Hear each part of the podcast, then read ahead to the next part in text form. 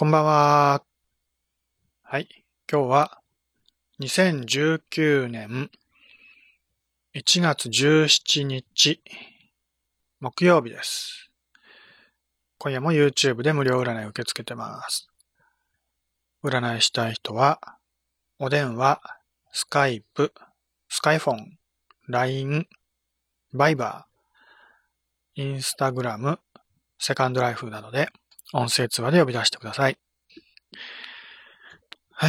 お電話。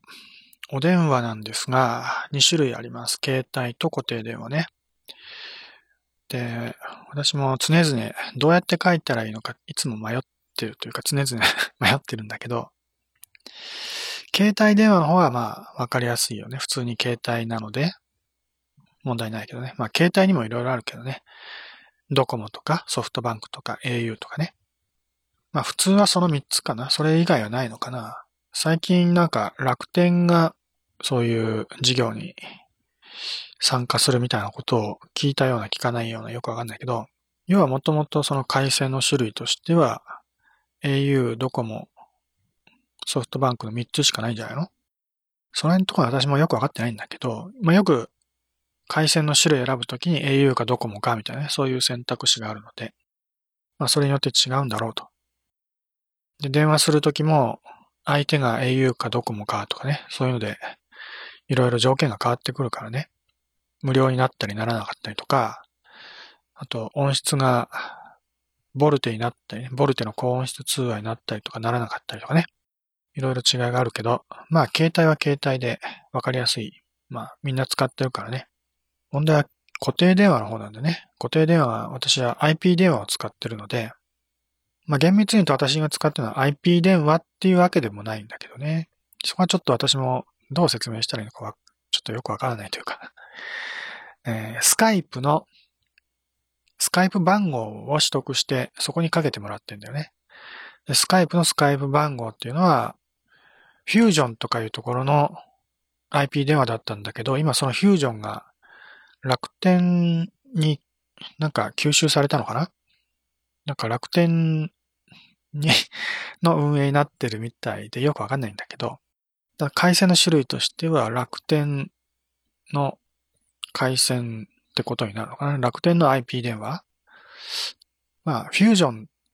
のそのサービス自体はそのままそのままの名前でやってるから、フュージョンでいいと思うんだけど、もともとはだからスカイプの、うん、スカイプ番号、スカイプでの通話なのよね。IP 電話もいろいろあるけどね。スカイプでも IP 電話みたいなことができると。要は、普通スカイプとか LINE とかね、そういう無料通話アプリは同じアプリでないと、同じアプリ同士なら無料通話できるんだけど、それ以外のところにかけたいと思った時には、有料のオプションとかでね、あるわけだよね。固定電話とか携帯電話にかけるための、まあその方法みたいなやつがね、スカイプアウトとか、バイバーアウトとかね、LINE アウトとか、外部に通話するためのそのサービス。それが、まあ、番号は取得しなくてもスカイプはかけられるんだけど、自分の方にかけてもらうときは番号を取得しなきゃいけないね。で、そのその時に取得するのが、フュージョンっていう会社の IP 電話のね、番号だったわけだよね。はい。もう何を言ってんのかね。わかりづらいと思うけど、説明、説明しても意味がないっていうか、わから、わかりづらいと思うので、私もな、どうしたらいいのかわかんないね、そこね。どう説明したらいいのか。うん。だ普通に固定電話って言っても、固定電話って言うと、いや東京だったらね、市外局番が03から始まるようなね、そういう電話番号だよね。うん。自宅に引いてある、家に固定してあるね、電話。03とかね、0なんとかかんとかっていうね。うん。そういう固定電話、みたいなものなんだけど、IP 電話の場合、050で始まるんだよね、番号がね。まあ、050って言うとなんか、携帯みたいに聞こえちゃうけどね。携帯とか、PHS とかも、今 PHS はないのかな。携帯今、090、080、070も携帯に入ってんの？うん。まあそういう番号あるけど、050だと IP 電話なんだよね、大体がね。普通の固定電話と同じような回線で IP 電話っていうのもあるんだけど、厳密に言うとね、NTT の光電話なんかも IP 電話の一種なんだよね。だけど光電話は固定電話として使えるので、だから電話番号も普通に市外局番とかでね、固定電話と同じ番号でかけられるんだけど、まあ、普通に IP 電話って言ったら大体050で始まる番号。私のスカイプ番号も050で始まる番号でね。IP 電話って言うと同じ IP 電話同士でないと通話できないって思われがちだけど、別にそういうわけではなくてね、携帯からもかけられるし、自宅のね、固定電話から IP 電話にかけることもできるんだよね。そこのところもあまり理解されてないのかなって気もするんだけど、それも説明し出すと、ちょっと難しい話になるっていうかね、かけられますよっていう単純な話なんだけど、それはよくわからない人も多くてね。それで IP 電話はよくわからないから携帯電話にかけますっていうような人も多いと思うんだけどね。とはいえ一応 IP 電話と携帯電話2つの番号で受け付けてはいるんだけど、うん。まあ、どっちかにすればいいんじゃないかとも思うんだけどね。ただ、そうやって2つに分けてるのは、一応違いがあるからなんだよね。普通に携帯電話での通話っていうのは、もともと1分間とか30秒でいくらとかそういう料金じゃなかったっけ？ちょっと料金はいくらだったっけ？今。30秒で20円とか30円とか？そういう料金じゃなかったっけ？うん。だ結構高いんだよね。だから、長時間電話すると携帯電話ってのはもともと高額な料金になっちゃうんだけど、で最近はもう、かけほとかね、そういう固定料金制の通話料金になってるから、携帯電話でかける分には、料金のことは一切気にしなくて良くなってる。まあ、そんな感じだよね、大体がね。大体がっても言い切れないんだけどね。そういう固定料金もあれば、まあ、もともとは普通は1分いくらとかね、30秒でいくらっていう結構お高い料金になるんだよね。携帯電話の通話。だけど、固定電話の場合は、えー、3分で10円。まあ、普通はそう、3分で8点いくらとかね。それぐらいだと思うけど、だいたいイメージ的には3分で10円っていうのは昔からのね、固定電話の料金の相場です。最近は少し安くはなっているみたいだけどね。まあ、それプラス消費税とか言ったら、まあ結局10円ぐらいになっちゃうかもしれないけど、IP 電話も固定電話と実はほぼ料金的には一緒だから、3分で10円前後の料金になります。固定電話よりも若干安くなることの方が多い IP 電話の場合ね。で、同じ IP 電話会社の場合だと無料になるっていうね、固定電話よりもお得な面もあるんだよね。基本的には固定電話と同じというような認識でいいわけ。固定電話同士だったら料金も安いしね。で、固定電話から携帯電話にかけるとちょっと高くなっちゃうけど、まあ私のところにね、電話して占いの依頼をしたいという時に、携帯電話でかけるか、固定電話からかけるかでね、料金が変わってくるわけだよね。IP 電話の方に電話するんであれば、固定電話からかけた方が断然安いんだよね。料金はね。まあ、3分で10円だとしたら30分で100円ぐらいかな。100円ぐらいになるんだけど、携帯でかけたら多分2000円ぐらいいくんだよね。結構高いのよ。20倍ぐらいになっちゃうでしょ料金がね。まあ、かけほとかそういうのをね、使ってない人からすれば、携帯電話でかけるよりは、固定電話から私のね、IP 電話の方にかけた方が、通話料金の負担は少なくて済む。30分で100円ぐらいだったら全然負担にならないでしょ ?1 時間話そうが2時間話そうがね。対して金銭的な負担にはならないんだけど、さすがに携帯電話でそんだけ長時間話したら、めちゃめちゃ料金かかっちゃうからね。そういう人は、まあ、どうしても外出中にね、緊急の要件で、10分とか15分ぐらいね、短く済ませたいっていうようなね、そういうような要件の時には携帯電話からでも構わないけど、まあ、じっくりと話したいって時にはやっぱり固定電話からってことになるよね。で、逆に、私の携帯電話の方にかける場合は、固定電話からかけようが、携帯からかけようが、多分、ほぼ料金的には一緒だと思います。どっちも高くなっちゃうんだよね、確かね。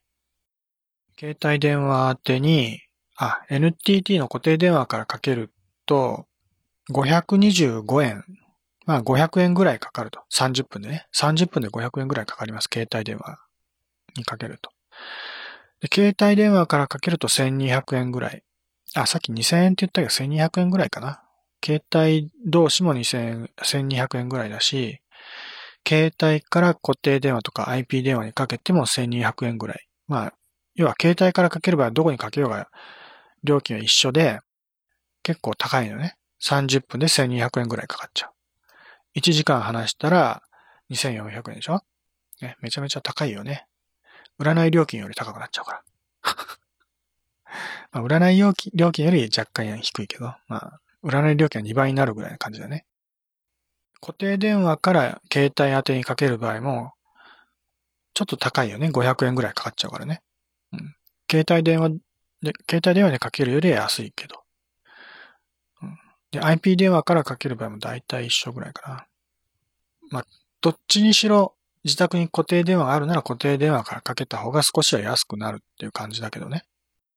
携帯しか持ってない人だったらもう IP 電話か携帯電話かどっちでも、どっちにかけようが料金的には全く変わらないんだけど、ただ、いろんな条件があってね、通話料金は固定のかけ放題プランみたいなものに加入している人ね、そういうプランを利用している人は、当然携帯からかけた方がお得になるわけだよね。で、携帯からかける場合は、料金がかからないんであればね、IP 電話であろうが、携帯電話であろうが、どっちにかけても一緒なので、どっちでもいいわけだね。要は、番号は一つで十分ってことになるけど、ただ音質が違ったりするし、あと、電池の問題があるからね。あの 受ける方の私がね、私の携帯の、携帯の充電がね、電池がね、十分でない場合は途中で電池が切れたりするから、あまり長時間のお話はできないっていう場合もあるよね。多分、4時間、満充電、フル充電ね、100%の充電で4時間ぐらい持つんじゃないか。4時間も持たないかな。2時間ぐらいかな。4時間持つのかな。まあ、結構持つけど、場合によっては5時間、6時間かかる場合もあるので、音声通話でもね。そういう時に電池がないと、困るわけだよね。今電池2つ持ってるから、まあ、途中で入れ替えればね、長時間は通話できるんだけど、まあ、いずれにせよ電池のことを気にしなきゃいけないというのは携帯電話で受ける場合のデメリットで、なので、受ける側の私としては、携帯電話で受けるよりは IP 電話で受けた方が、そういう充電、まあ電池のことを一切気にせずにね、お話できるからね。まあ気楽でいいと。ただ、問題は音質。音が良くないんだよね。音っていうか、まあ声ね。IP 電話は声は悪いです。音質は悪い。で携帯電話も条件によっては IP 電話と同じぐらい悪いです。あるいは IP 電話以下の場合もあります。特に昔の au の携帯を使ってると、ね、まだガラケー、ガラケーとかを使ってる人は、携帯にかけようが IP 電話にかけようが音質はめちゃめちゃ悪いです。むしろ携帯同士の方が悪かったりする場合もあるので、まあ、どっちも悪いんであれば、もう条件は一緒なので、IP 電話の方にかけてもらった方がいいということになります。うん、私の方が都合がいいのでね。原則として、まあ、そういう場合は IP 電話の方がいいし、場合によっては、というか最近の携帯、スマートフォンの場合は大体音質がいいので、条件が揃えば、携帯にかけた方が断然音質がいいという場合もあるので、そういう人は携帯の方にかけてもらうと。当然その携帯からかける側はかけ放題でね、通話料金は固定の状態でかけてもらって何時間でもお話できるようにしてもらってね。それで携帯にかけてもらえればいい音質でお話ができるということもあるんだけど、ただその条件が揃うには結構ね、いろいろそんなに、えー、いい条件がなくて っていうかね、え、私が使ってるのは au の携帯なので、au 同士じゃないと高音質にならないんだよね。ボルテっていうね、ボルテの高音質通話になるのは au 同士。まあ基本的にね、基本的に au 同士じゃないと高音質はならないので、もしね、ボルテ対応の au の携帯を使ってる人であれば、IP 電話にかけるよりは au の携帯の番号にかけてもらった方が断然音はいいということになります。で、ドコモやソフトバンクだと音が悪いかっていうと、必ずしもそうじゃないんだよね。大抵の場合はそんなに良くなかったりするんだけど、多少はマシになる場合もある。IP 電話に比べればね。だけど、まあ基本的にはドコモとかソフトバンクの場合キャリアが違うので、ボルテの高音質ツアーにはなりません。なりませんでした。ただ最近未確認な情報なんだけど、そういう別のね、キャリアが異なっていても、ボルテの高音質ツアーが有効になる場合も出てきたという情報もあります。要は、キャリア間でね、別の異なるキャリア間でのボルテの高音質通話が実現しつつあると。公式な発表ではないけど、高音質になる場合もありますよとは言われてます。なので、えー、要は相互接続がね、一部で実現している。常にそうなるわけじゃないけど、条件によってはそういうね、高音質になる場合もあるので、まあ、いずれにせよ自分の使ってる携帯がボルテに対応しているんであれば、私のね、au の携帯の方に、かけてもらった方が高音質で通話ができていいんではないかということも言えます。最近の携帯の事情から考えれば、携帯の電話番号1本で済むというか、そっちの方が都合がいいんだよね。ただ、まあ人によっては通話料金がかかると困るので、固定電話とかね、IP 電話の番号があった方が助かるという人もいるわけだよね。特に経済的に厳しいような人、私が助けてあげたいと思うのはそっちの方の人だからね。経済的にちょっとね、厳しい生活をしてるような人だと、スマートフォンとかもあんまりいいの持てなかったり、ね、最新の機種を持てなかったりとか、そのかけ放題みたいなね、そういうプランにもちゃんと加入できていない人もいるわけだよね。かけ放題のプランにも2種類あって、何時間話そうとも料金は一定っていうプランと、5分しか無料で通話できませんよっていうね。1回の通話は5分で、まあ、それを何回かけようと無料なんだけれども、1回の通話は5分。それを超えると料金がかかってしまいますよっていうかけほのプラン、半分かけほね。半分かけほっていうか、ライトプランみたいなやつがあるわけだよね。そういう人も結構多いんだよね、意外とね。どっちか、まあ半々ぐらいなんじゃないのかな。よくわかんないけど、ね、ほとんどの人がその、時間関係なしに何時間かけようが無料、料金一定っていうプランではなくて、ライトプランに入ってる人の方が意外と多いんじゃないかなとも思うんだよね。その方が料金が安いしね、月々の基本料金安いし、特に経済的に厳しい人ほどやっぱり1円でも節約したいからね、うん、ライトプランのかけ放題に入ってるか、あるいはそういうプランすら入ってなくてね、できるだけ安い、もう維持費しかね、ないぐらいの携帯の契約をしてる人もいるだろうし、そういう人はもうちょっとでもかけた時点でね、完全重量制だから、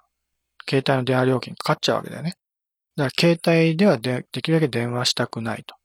自宅の固定電話から電話したい。そっちの方が通話料金かからずに済むっていう人もいるわけだよね。まあ、そういう人は別に無理してね、電話しなくても、LINE とか Skype とかの無料通話もあるんだけど、いいスマホ持ってない人は、そういうスマホのアプリすらも使えなかったりするわけだよね。うん。もうスマホすら持ってなくて、ガラケーしか持ってないとかね。パソコンも使えないとか、あるいはインターネットの回線すら自宅に契約できていないと。もう固定電話しか使えないみたいな人も、まあ、未だにいるわけだよね。結構もう、ね、そういう経済的に厳しい人は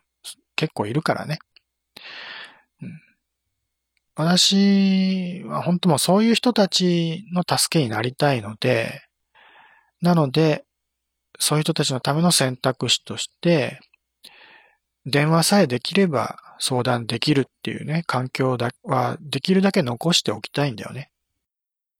携帯電話しか繋がりませんよって言ったら、そういう経済的に厳しい人は、もうほんと1分2分話すだけでもものすごく大変なことになるからね。